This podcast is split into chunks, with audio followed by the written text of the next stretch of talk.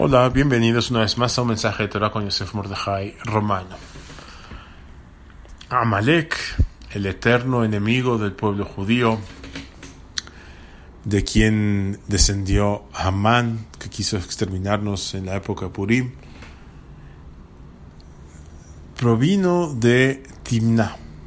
Timná era una mujer que se trató de acercar a Abraham, pero fue rechazada. Se trató de acercar a Isaac y fue rechazada. Y finalmente se trató de acercar a Jacob y fue rechazada.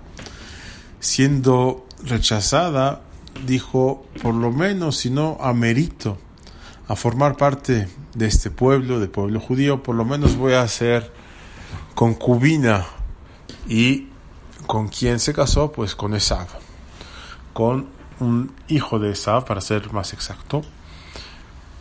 Y de ahí, de esta relación de Timná, provino Amalek, que es el que ha sido el eterno enemigo de nuestra nación.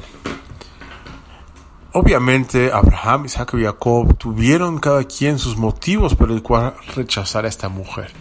Sin embargo, eh, la lección para nosotros es no ser tan duros al rechazar. Una persona tiene alguna situación difícil, lo aleno, lo alejema, a lo mejor con un hijo, siempre debe tratar de que la izquierda rechace, como dicen los jamim, que la izquierda rechace y que la derecha acerque. ¿Esto qué significa? La mano débil, que por lo general es la izquierda, debe ser la que rechaza. Si hay que rechazarlo, por lo menos que sea con debilidad. Pero para acercar, que sea con la derecha. Por lo tanto, no es bueno rechazar por completo. Al revés, si es necesario rechazar, debe, debe ser con debilidad, como no querer hacerlo. Y esto es una gran lección.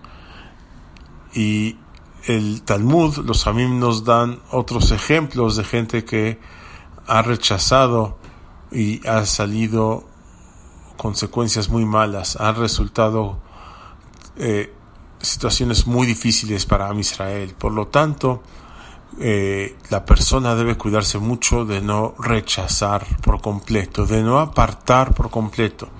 Si una persona siente que por el bien de la familia debe alejar a un hijo de los demás o cualquier otra situación, debe tratar de mantener el vínculo.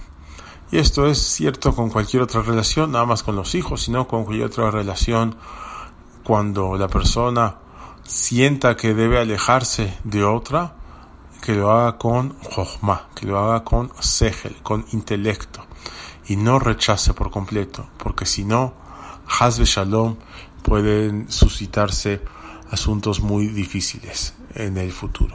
Buen día a todos.